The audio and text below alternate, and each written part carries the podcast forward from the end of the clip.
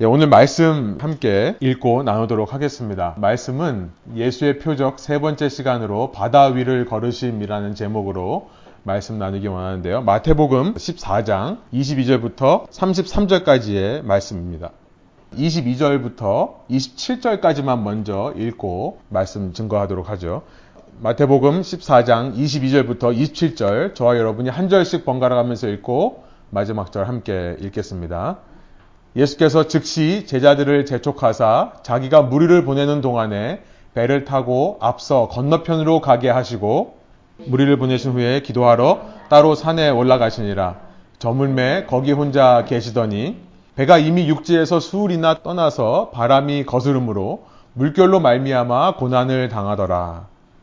밤 사경에 예수께서 바다 위로 걸어서 제자들에게 오시니 제자들이 그가 바다 위로 걸어오심을 보고 놀라 유령이라 하며 무서워하여 소리 지르거늘 함께 읽습니다. 예수께서 즉시 이르시되 안심하라 나니 두려워하지 말라. 아멘. 예수님께서는 제자들이 가지고 있던 결코 풍성하지 않은 음식이었습니다. 빵 다섯 개와 물고기 말린 것 두 마리로 남자만 5천 명을 먹이시는 놀라운 표적을 이루셨습니다. 예수님께서는 제자들이 가지고 있던 전혀 풍성하지 않은 양식이었습니다. 빵 다섯 개, 보리떡 다섯 개와 물고기 두 마리 말린 것을 가지고 남자만 5천 명이 되는 무리를 먹이시는 놀라운 표적을 보여주셨습니다. 지난 시간 저희가 마태복음 14장의 앞부분을 통해 오병이어의 표적을 나누었었습니다. 표적, 기적과는 다릅니다. 그 초자연적인 사건 자체가 목적이 아니라 그 일을 통해 무언가를 가리키고 있는 사인판이 바로 표적, 사인인 것입니다. 예수님은 이 일을 통해 하나님의 나라, 하나님의 왕국, 하나님의 통치를 가리키고 계신 겁니다. 그 통치의 현실이 이 땅에서 어떻게 일어나는가? 우리는 이 땅에서 가진 것이 별로 없습니다. 그러나 우리가 예수님과 같은 그 긍휼한 마음, 컴패션, 긍휼한 마음을 품고 우리의 적은 것, 작은 것을 내어드리기만 한다면 그것을 통해 놀라운 일을 이루실 수 있는 예수님인 것을 지난 시간 우리가 말씀을 통해 살펴본 것입니다. 오늘 나에게 맡겨진 사역은 무엇입니까? 오늘 나에게 맡겨진 직업은 무엇입니까? 보잘 것 없어 보입니다. 인생의 큰 역사 속에서 드러나지도 않는 작은 그런 일인 것 같습니다만, 그러나 내가 받은 내 책임, 내 삶을 이런 마음을 가지고, 긍휼한 마음을 가지고 주님께 내어드리는 그런 삶으로 최선을 다할 때, 예수님께서 나의 작은 헌신을 통해 놀라운 일들을 이루신다는 겁니다. 저는 이 시간 말씀을 시작하면서 특별히 요즘 가정에서 아이들을 돌보시느라 양육하시는 우리 어머니들, 젊은 어머니들에게 이 말씀을 드리고 싶습니다. 새 학기 온라인으로 아이들 학교 보내면서 얼마나 어려움이 많으십니까? 그런데 여러분이 하고 있는 일 결코 보잘 것 없는 일이 아니라는 것입니다. 나에게 맡겨주신 이 일을 헌신하는 마음으로 긍휼함을 가지고 내가 할 수 있는 한 최선을 다해 사랑으로 섬길 때 하나님께서 여러분의 삶을 통해 오병이어의 기적을 표적을 이루실 것을 믿습니다. 하나님께서는 언제나 제자들, 당신의 백성들의 그 작은 헌신을 기뻐하시고 그 일들을 통해 그 헌신을 통해 세상을 뒤엎는 세상을 이기는 놀라운 일들을 이루실 것을 확신합니다. 그런데 오늘 우리가 읽은 이제 마태복음 14장 22절부터는요. 오병이어의 사건이 일어난 그 바로 직후에 이런 일이 있습니다. 예수님께서 즉시 제자들을 재촉하사 제자들을 재촉했다라고 말씀하고 있는데요. 재촉하다라는 동사가 신약 성경에서 처음으로 등장하는 장면입니다. 아니 실은 예수님께 이 사건을 제외하고는 예수님이 누군가를 재촉했다라는 표현은 성경에서 찾아볼 수 없습니다. 이 재촉하다는 말은 영어로는 지금 made라고 간단하게 표현을 했지만요. 원래 동사의 의미는 좀 더 강력한 의미입니다. compel이라고 할 수 있을까요? 강제로 이끌다, 강권하다라는 의미입니다. 성경에서 보이는 예수님은 누군가를 강권하는 모습은 아니셨습니다. 우리가 기억하는 예수님의 인상, 이미지는 누군가에게 강제로 무언가를 시키는 분은 아니셨던 거예요. 비록 제자들의 스승 랍비이셨지만 타이르고 설득함을 통해 일하시는 분이지 강압적으로 명령하시는 분은 아니었습니다. 여러분 교회 나가면 뭔가를 강제로 해야 된다. 그렇지 않습니다. 기독교의 핵심은 자발적인 헌신에 있는 겁니다. 자발적으로 사랑해서 내 것을 드리는 그것이 기독교의 핵심인 것입니다. 그런데 예수님께서 딱 한 번 제자들을 강제로 재촉하신, 강제로 떠밀어서 내보내신 장면이 22절에 등장하는 겁니다. 복음서에 유일하게 이 장면에서만 이런 동사를 쓰고 있습니다. 왜 즉시라고 되어 있는데 왜 갑자기 예수님은 제자들을 배로 내모신 걸까요? 같은 사건을 기록하고 있는 요한복음이 좀 더 이 이유에 대해서 잘 설명해 줍니다. 요한복음 6장 13절부터 보시면요. 똑같이 오병이어의 표적을 말씀합니다. 이에 거두니 보리떡 다섯 개로 먹고 남은 조각이 열두 바구니에 찼더라. 그러면서 14절에 그 사람들이 예수께서 행하신 이 표적을 보고 말하되 이는 참으로 세상에 오실 그 선지자라 하더라. 여기까지는 괜찮아요. 그런데 15절이 문제였습니다. 15절. 그러므로 예수께서 그들이 와서 자기를 억지로 붙들어 임금으로 삼으려는 줄 아시고 다시 혼자 산으로 떠나 가시니라. 예수님의 이 빵과 물고기를 먹은 사람들이 예수님을 무력으로 붙잡고 자신들의 왕으로 삼으려고 했다는 것입니다. 여러분 충분히 그럴 만도 하다라는 생각이 듭니다. 주후 1세기 팔레스타인의 생활 수준은 오늘 21세기 저 제3세계의 아주 빈민국가 수준보다도 훨씬 낮았습니다.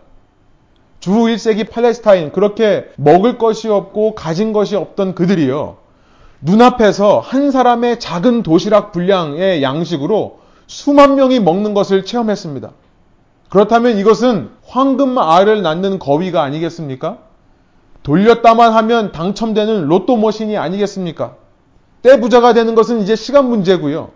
곧 막강한 권력도 소유하게 될 것을 이들은 직감했던 것입니다. 그래서 예수를 억지로 붙들어서 자신들의 왕으로 삼으려고 했던 것이죠.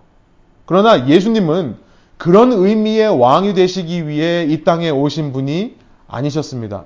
그는 사람들 위에 군림하는 것이 아니라 오히려 사람들 아래로 내려가 사람들을 위해 대신 죽음으로 그 모든 사람들을 구원하는 일을 이루실 것입니다.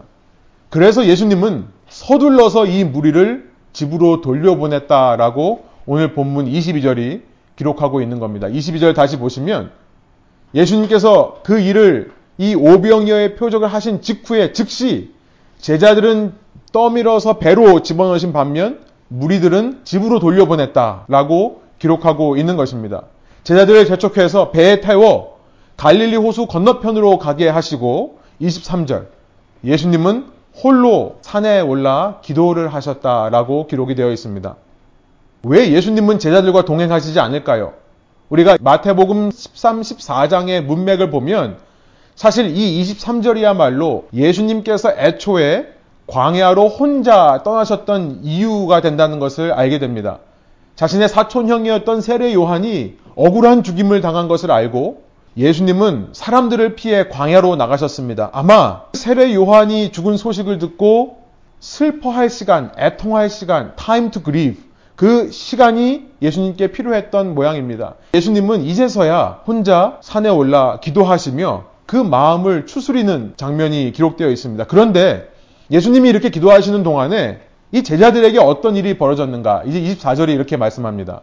우리 한번 다시 한번 읽어볼까요? 한 목소리로 읽습니다. 배가 이미 육지에서 수울이나 떠나서 바람이 거스름으로 물결로 말미암아 고난을 당하더라. 그렇게 갈릴리 바다, 갈릴리는 호수지만요. 유대인들은 그것을 바다라고 불렀습니다. 이 갈릴리 바다 건너편으로 보냄을 받은 제자들이 바람이 거슬러 부르는 것을 느낀 겁니다. 강한 바람을 만나 그 바람에 의한 파도로 인해 고난을 당했다라고 기록하고 있습니다. 이 파도가 자신의 방향으로 몰려오면서 배를 때리는 거죠. beaten by the waves라고 되어 있는데요. 그 이유가 무엇입니까? 바람이 거스르기 때문이다라고 24절이 말씀하고 있습니다. For the wind was against them. 그러니까 역풍을 맞은 거죠. 여러분, 우리 인생에 역풍을 맞을 때가 있습니다. 무슨 일을 하고자 할 때 상황이 내 뜻에 맞게 술술 풀리는 것이 아니라 내가 가려고 하는 방향에 자꾸만 문제가 생겨나는 것입니다. 하나 해결되면 괜찮은가 싶으면 좀 이따가 또 다른 문제가 터지는 거죠. 이렇게 내가 가는 길에 계속 역풍을 맞을 때 우리는 이런 생각이 듭니다. 왜 이래야만 할까? 도대체 이 순간 예수님은 어디에 계시는가? 아니, 예수님은 지금 이 순간 내 옆에 계시지 않고 왜 떠나 홀로 산에서 기도하고 계시는가? 여러분, 우리는 그렇게 원망하기 쉽지만요. 그러나 우리가 이 말씀을 통해 한 가지 기억해야 될 사실이 있습니다. 여러분, 오늘 말씀을 통해 이 포인트만 기억하셔도 좋겠습니다. 그것은 뭐냐면요. 여러분, 제자들에게 더 나은 상황이 어떤 상황인가? 라는 질문에 대한 답이에요. 제자들에게 있어서 더 나은 상황은 이렇게 바다 위에서 역풍을 만나 고전하는 고난을 겪는 이 상황이더라 라는 것이죠. 무엇보다 더 나은 상황입니까? 배고픈 사람들에게 둘러싸여서 감사하다는 말을 들으며 그 빵보다도 더 달콤한 인기와 명예와 권력을 맛보던 그 자리보다 이 자리가 더 나은 상황이었다는 거예요. 그래서 예수님은 이 제자들을 그 위험천만한 자리로부터 덜 위험한 자리로 밀어 넣으시는 겁니다. 여러분 이것이 믿어지십니까? 우리 인생의 역풍을 맞는 자리가 우리가 순풍을 만나 잘 나가는 자리보다 더 나은 자리라는 것이 믿어지십니까? 이런 예수님은 너무나 매정해 보입니다. 아니, 제자들이 지금까지 예수님 따라다니면서 온갖 고생을 다 했는데 좀 그 순풍의 상황 좀 즐기게 내버려 주시면 안 됩니까? 그 따뜻한 이불 속과 같은 이 추워지는 날씨에 우리가 가장 그리워하게 되는 곳이 따뜻한 이불 속이죠. 그런 안락하고 편한 곳에 제자들이 머무는 것을 좀 허락해 주시면 안 되는가? 아, 내 삶, 충분히 지금까지 살면서 인생의 고난과 쓴맛을 맛보며 살아왔는데, 이제는 좀 내 인생 풀리게 해주시면 안 되는가? 그런데요, 이 표적을 통해 우리가 알게 되겠지만, 그 순풍의 상황이 역풍을 맞은 제자들의 상황보다 더 위험한 이유가 있습니다. 역풍을 맞은 이 상황이 순풍을 만나는 상황보다 더 나은 상황이 되는 이유는 아주 단순합니다. 그 순풍의 상황 속에서 제자들은, 아니, 오늘 우리들은요, 예수님의 필요성을 느끼지 못할 것이기 때문이라는 거예요. 아, 물론 나름대로는 순풍을 맞으면서도 내 뒤에서 나를 받쳐주는 바람을 맞으며 인생의 멋진 항해를 하는 사람들도 나름대로 예수님의 필요성을 느낀다고 얘기할 겁니다. 그러나 그 내면을 가만히 들여다보면 실은 예수님이 아니라 예수님이 그 무한한 빵을 만드실 수 있는 능력, 빵을 무한대로 주시는 그 능력을 실은 더 필요로 하는 것인지도 모르겠습니다.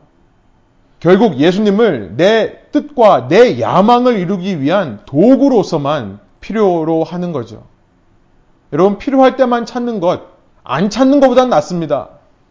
안 찾는 것보단 나아요. 그러나 제자가 되기에는 부족한 모습입니다. 하나님 나라의 백성이 되기에는 부족한 모습이라는 거예요. 삶의 모든 순간에 예수님을 따르는 것을 훈련하기 위해 예수님은 그 위험천만한 순풍의 자리로부터 이 제자들을 역풍의 자리로 몰아 넣으시는 분이라는 것을 기억하기 원하는 것입니다. 여러분 고대 근동 지방에서요. Ancient Near East라고 하죠. 고대 근동 지방에서 바다라고 하는 존재는 실은 두려움의 존재입니다. 그 깊이를 알 수 없어 푸르다 못해 검기까지 한 그 바다가 언제 요동칠지 사람들은 두려워했습니다. 그래서 지금 현존하는 고대 근동 지역의 문화가 담긴 문서들을 보면 바다는 무시무시한 존재로 기록되어 있는 것이 대부분입니다. 그런데 특별히 유대인들에게는 그냥 단지 바다는 무서운 존재가 아니라 어떤 영적 의미를 가진 존재인데요. 창세기 1장 2절에 보면 이런 말씀이 있습니다. 우리가 너무나 잘 아는 창세기 1장 1절 하나님이 하늘과 땅을 창조하시니라 라고 한 다음에 2절이 이렇습니다. 땅이 혼돈하고 공허하며 흑암이 깊음 위에 있고 하나님의 영은 수면 위에 운행하시니라. 여기서 말하는 땅이라는 것은 the earth라고 했는데요. the land가 아닙니다. 이 ground를 말하는 것이 아니라 이 땅은 하늘 아래에 있는 이 세상을 말하는 거죠. 이 세상에 있는 공간을 이야기하는 겁니다. 2절에서의 땅은 바다입니다. 육지가 아니라 바다예요. 육지는 제3일에 드러나는 거죠. 제3일째가 되었을 때 그때 이 물로부터 묻, 이 육지가 드러나는 것이죠. 창세기 1장 9절에 나옵니다. 이 하늘 아래 세상 공간은 2절에서는 바다였습니다. 그 바다의 상태가 어땠는가? 이 절에 뭐라고 얘기하냐면 혼돈하였다. 그것이 chaotic. 그러니까 아무 질서가 없었다는 거죠. 그 다음에 공허했다. 비어 있었다라는 거예요. 무엇보다 흑암이 그 위에 있었다라는 겁니다. 흑암의 상태가 곧 이 수면이라고 하는 물이 덮인 바다가 되는 겁니다. 그래서 유대인들에게 있어서는 특별히 바다 중에서도 빛이 없는 바다라고 한다면 빛이 없는 바다. 그것은 하나님의 선하신 창조의 역사가 일어나지 않은 상태를 가리키는 의미였습니다. 하나님의 선하신 창조의 역사가 일어나지 않은 상태, 이것이 빛이 없는 바다라는 겁니다. 그래서 이 바다와 죄, 바다와 악을 연결해서 이해했던 것이죠. 유대인들에게 바다라고 한다면 하나님이 아직 역사하시지 않은 공간, 그러므로 아직도 죄와 악으로 가득한 세상이라고 생각을 했던 겁니다. 출애굽기에 가보면요. 출애굽기라는 것은 여러분 엑소더스라는 이름 붙였지만 이것은 이름들의 책입니다. 첫 단어가 이름들이라는 단어로 시작하는데요. 창세기를 제네시스라고 하고 출애굽기를 Exodus라고 합니다만 이런 이름들은 후대 사람들이 갖다 붙인 거고요. 유대인들은 그 책의 첫 단어를 가지고 이 책을 불렀습니다. 창세기는 태초에라는 말로 불렀어요. 출애굽기는 그 첫 단어가 이름들이라는 말로 시작합니다. 그래서 이름들의 책이었어요. 무슨 말입니까? 출애굽기에는 이름들이 중요한 의미가 담겨 있다는 것을 생각해 보게 되는 겁니다. 하나님께서 처음으로 당신의 이름을 알려주신 것도 그래서 출애굽기 3장에 기록되어 있는 거죠. 사람들도 그 이름들이 다 소개되어 있습니다. 여러분 모세라는 인물이 주인공인데요. 모세, 모세스라는 사람의 이름의 뜻이 무엇입니까? 출애굽기 2장 10절을 보면 그 이름의 뜻을 뭐라고 얘기하냐면 물에서 건진 자, 바다에서 건진 자라고 되어 있습니다. 그러니까 물에서 건졌다, 바다에서 건졌다라는 말은 구원자의 이름이 되는 겁니다. 왜냐하면 유대인들 생각에 그 물 바다는 죄와 악을 상징하는 것이기 때문에 그래요. 바다에서 건졌다. 그 바다가 이집트를 말합니다. 그래서 유대인들 시각에 이집트는 죄와 악과 동일시가 되었습니다. 왜냐하면 그것이 바다로 상징되는 것이기 때문에 그런 거죠. 여러분 이런 배경 속에서 이제 예수님께서 바다 위에 고난을 만난 제자들에게 다가오셔서 어떤 모습을 보이는지가 우리는 이제 제대로 이해될 수 있을 것 같습니다. 이 표적의 의미를 더 깊이 이해할 수 있는 배경 설명을 드린 것입니다. 24절로 다시 되돌아와 보면요. 배가 이미 육지에서 술이나 떠나서 바람이 거스름으로 물결로 말미암아 고난을 당하더라. 이렇게 말씀하신 이후에 25절입니다. 우리 함께 한 목소리로 읽어보겠습니다. 밤 사경에 예수께서 바다 위로 걸어서 제자들에게 오시니 예수님께서 이제 제자들에게 이 모든 고난의 이유를 보여주십니다. 예수님의 어떤 모습을 보여주시기 위해서 그러셨던 것입니다. 그 모습이 무엇입니까? 바다 위로 걸어서 오시는 예수님의 모습을 보여주고 싶으셨던 것임을 알게 되는 거죠. 사경이다. 로마 사람들은 밤을 오후 6시부터 새벽 6시의 시간을 4등분해서 watch, 그러니까 경계하는 시간으로 정했습니다. 밤 4경, the fourth watch라고 하는 것은 새벽 3시부터 새벽 6시까지의 마지막 밤의 시간을 말하는 겁니다. 제자들은 밤새 파도와 싸우느라 날을 새버렸다는 것을 알게 되는 거죠. 그 시간에 역풍의 바다로 내모신 이유, 바로 예수가 바다 위로 걸어서 오시는 분이다. 여러분, 앞장에 있던 13장에서, 마태복음 13장에서 모든 사람들이 예수에 대해 질문했던 것이 이겁니다. 이 예수가 누군가? 우리가 알고 있던 그 목수, 요셉이라는 목수의 아들이 아니냐? 그런데 어떻게 이런 일들을 행할 수 있냐? 이 사람이 누구냐라는 질문이 있었습니다. 그 질문에 대한 답을 제자들은 바로 알아야만 했던 것이죠. 예수님은 다른 사람들은 몰라도 나를 따라오는 너희들만큼은 내가 누군지를 알아야 된다는 것을 말씀하시는데요. 그 예수님은 결코 내 꿈을 이루어 줄 수 있는 희망 제조기가 아니라는 사실, 내가 원하는 종교 행위를 드리면 그에 대한 답으로 내가 원하는 것을 원할 때마다 떨어뜨려 주시는 vending 머신도 아니라는 사실. 빵 제조기가 아니라 그는 바다 위로 걸어서 오시는 분이라는 것을 알려주기 원했던 것입니다. 곧 바다를 밟고 올 수 있는 분이라는 거예요. 밟고 올 수 있는 분. 저는 이 본문을 가지고 참 설교를 많이 했습니다만 저는 이 말씀을 읽을 때마다 이 메시지 밖에는 생각이 안 납니다. 예수님이 물 위를 걸으신 것은 단지 예수님의 놀라운 기적적인 초자연적인 능력을 보여주시기 위해서가 아니었습니다. 예수님께서 바다 위로 걸어오신 것은요, 예수님이 어떤 분인가를 보여주시는 거예요. 그는 이 땅의 모든 죄와 악의 문제를 밟고 오실 수 있는 분이라시라는 것입니다. 밟고 오실 수 있는 분. 그는 모든 죄와 악을 정복하실 수 있는 분이시라는 거예요. 여러분 이것을 우리가 믿고 소망하기를 원합니다. 나에게 어떤 부족함과 악한 모습이 있다 하더라도 나에게 어떤 죄가 있다 하더라도 여러분 예수님은 그것을 밟고 나에게로 오실 수 있는 분임을 믿음으로 고백하시기 원합니다. 그때 우리의 삶에 집착과 중독들이 떨어져 나가기 시작하는 것입니다. 그런데요, 26절에 보니까 그런 예수님을 알아보지를 못하는 제자들의 모습이 기록되어 있습니다. 제자들은 그를 바라보면서 유령이다라고 기록하고 있습니다. 당시 사회에도 오늘날 사회와 같이 미신이 있었습니다. superstition. 여러분, 미신이라는 것, superstition이 왜 존재합니까? 왜 존재하죠? 신에 대해 모르기 때문도 있지만요. 그러나 미신이 존재하는 이유는 단순합니다. 결국 나의 성공과 나의 번영, 나의 안정을 위해 존재하는 것입니다. 우리가 미신적인 행동을 왜 믿고 미신적인 행동을 왜 하지 않으려고 하는가? 뭐 검은 고양이가 앞으로 지나가면 그날은 미국 미신이잖아요. 검은 고양이가 내 앞으로 지나가면 그날은 아무 거래도 하지 말라.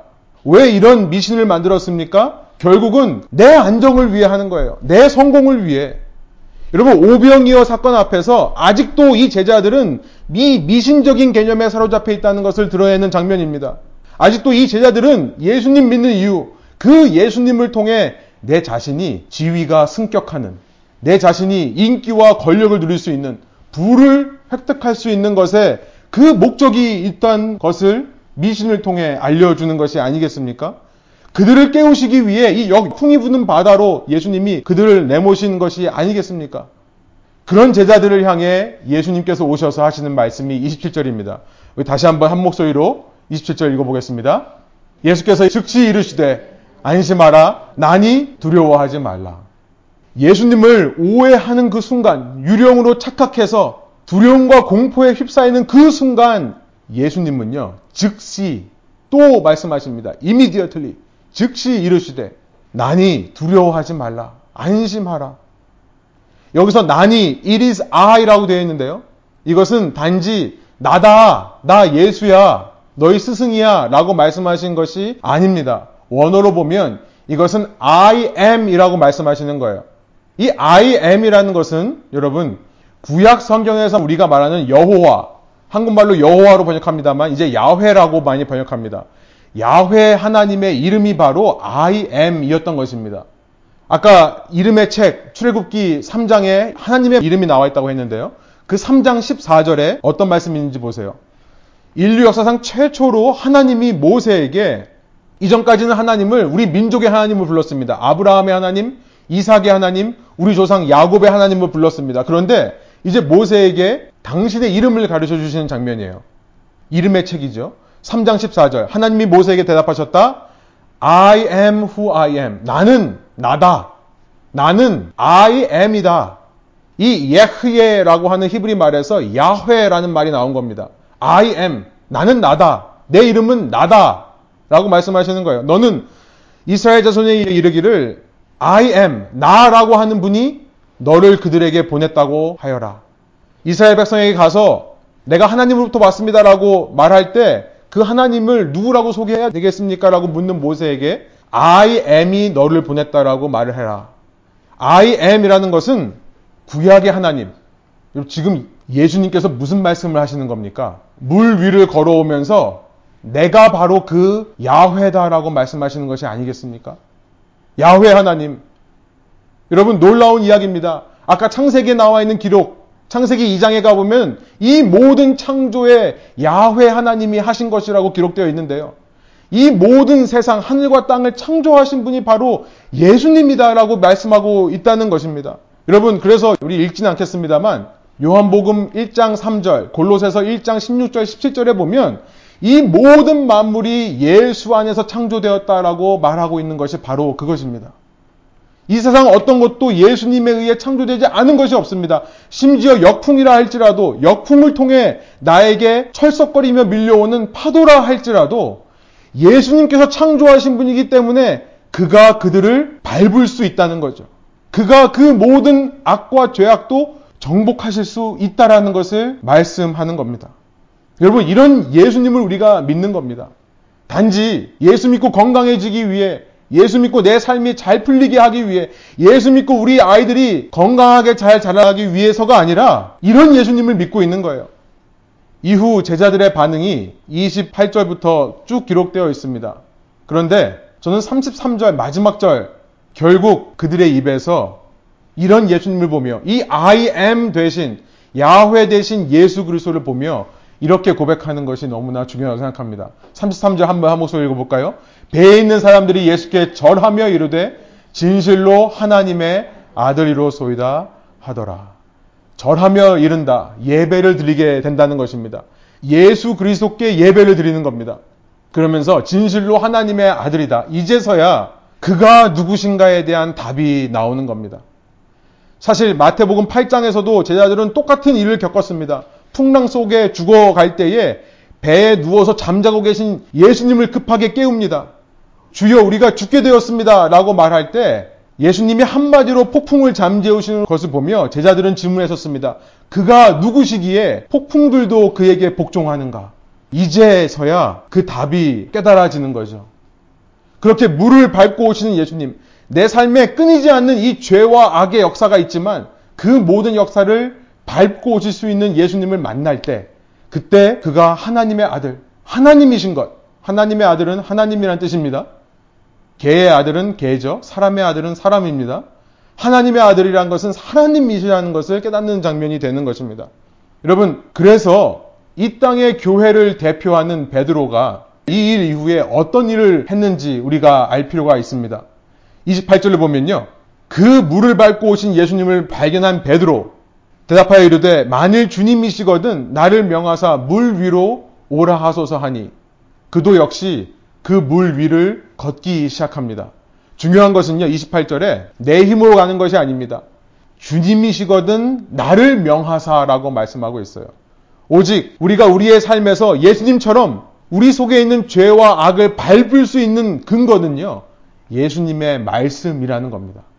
말씀에 의지해서 하는 것이지 내 능력으로 하는 것이 아닙니다. 29절 예수님께서 말씀하십니다. 오라 하시니 베드로가 배에서 내려 물 위로 걸어서 예수께로 가되 놀라운 장면입니다. 그런데요. 30절 바람을 보고 무서워 빠져가는지라 소리질러 이르되 주여 나를 구원하소서 하니 예수께서 즉시 손을 내밀어 그를 붙잡으시며 이르시되 믿음이 작은 자여 왜 의심하였느냐 하시고 배에 함께 오름에 바람이 그치는지라. 베드로는 그 예수님을 바라보며 그도 예수님처럼 죄와 악을 밟는 놀라운 일들을 이루었습니다. 그러나 그의 시선이 30절 예수님에서 떠나 바람을 향해 갈 때 나의 시선이 예수님을 떠나 내 앞에 닥쳐오는 이 파도에만 집중이 될 때 다시금 그 죄와 악 속으로 빠져드는 모습인 것입니다. 여러분 베드로의 모습이 바로 오늘 우리 교회들의 모습인 줄로 믿습니다. 죄와 악을 승리하신 예수님을 바라보며 우리는 한 걸음 한 걸음 나아가지만 때로 우리가 예수님에게서 눈을 돌려 세상으로 우리의 시선을 향하게 될 때 그때 그 죄와 악의 구덩텅이로 빠질 수밖에 없는 다시 떨어질 수밖에 없는 우리의 모습. 그런데요, 31절. 그때마다 예수님께서 즉시 조금도 지체하지 않으시고 즉시 손을 내밀어 우리를 붙잡아 주시는 겁니다. 여러분, 이 말씀을 통해 우리가 이 단순한 기독교의 진리를 다시 한번 마음에 새기기 원합니다. 우리가 믿는 예수는 누구이십니까? 여러분이 주로 고백하는 예수는요, 여러분이 당하고 있는 모든 상황을 밟고 여러분에게 오시는 전능하신 창조주 야훼 하나님이십니다. 여러분 그 예수님을 믿을 때 27절의 예수님의 말씀 안심하라 나야 나 왜 두려워하느냐 여러분 이 말씀을 붙잡고 오늘 어떤 파도와 어떤 폭풍이 내 삶에 몰려온다 할지라도 흔들리지 않는 저와 여러분 되기를 원합니다. 우리가 흔들리는 이유는 우리가 자꾸만 우리의 시선을 예수님이 아닌 세상에 뺏기기 때문인 것을 기억하시기 바랍니다. 그러나 그때마다 즉시 예수님께서 우리의 손을 붙잡아 주실 줄로 믿습니다. 이것이 오늘 우리가 예배 드리는 이유고요. 이것이 오늘 예배를 통해 만나 뵙는 주님의 우리를 향하신 놀라운 사랑과 은혜인 줄로 믿습니다. 이 예수님을 꼭 붙잡으시고 인생의 어떤 어려움과 역경도 두려워하지 않고 안심하며 극복해내시는 저와 여러분 되기를 소원합니다. 함께 기도하시겠습니다. 하나님 이 시간 저희가 말씀을 통해 주님의 놀라우신 능력을 발견합니다. 그 능력은 단지 물 위를 걷는 기적이 아니라 우리의 삶의 죄와 악의 역사들, 우리 삶의 부족하고 연약한 모든 모습들, 우리는 그 속에 빠져서 그 속에 매몰되어서 헤어나올 수 없는 불안함과 두려움 속에 살아가지만 주님께서는 언제나 우리를 향해 그 모든 문제들을 밟고 오실 수 있는 분임을 다시 한번 깨닫습니다. 주님, 저희들도 그 주님의 모습처럼 제 앞에 있는 이 죄와 악의 문제, 밟고 주님께로 나아가는 저희들 될 수 있도록 인도하여 주옵소서. 예수님의 뒤를 따른다고 했을 때 그것은 그 물 위를 걸어가는 놀라운 길인 것을 깨닫습니다. 한 걸음 한 걸음 주님께서 죄와 죽음과 이 악을 밟으며 승리의 길로 가신 것처럼 그 뒤를 따라가는 저희들도 오늘의 우리의 부족함과 나약함에만 절망하지 않고 그 주님의 말씀을 붙잡고 한 걸음 한 걸음 주님을 따라가는 자들 되게 하여 주셔서 우리 속에 있는 모든 집착과 중독의 문제들이 주님 안에서 하나씩 하나씩 해결되어 가고 우리의 성품이 날마다 주님을 조금씩 조금씩 닮아가는 성품 될 수 있도록 인도하여 주옵소서. 그러기 위해 우리가 자꾸만 잊기 쉬운 주님을 다시 한번 이 시간 주목하여 바라보기를 원합니다. 이 시간만이 아니라 매일 우리의 삶 속에 주님이 기억되게 하여 주시고 주님의 나를 향해 내미시는 그 손길이 발견되게 하여 주시며 주님의 나를 향하신 뜨거운 사랑과 애타는 사랑만이 체험될 때에 주님 저희가 물에 빠지지 않고 그 물을 극복하며 밟으며 주님과 함께 동행하는 아름다운 저희의 인생, 소망과 기대가 끊이지 않는 저희의 인생 되게 하여 주옵소서. 감사드리며 예수 그리스도의 이름으로 기도합니다.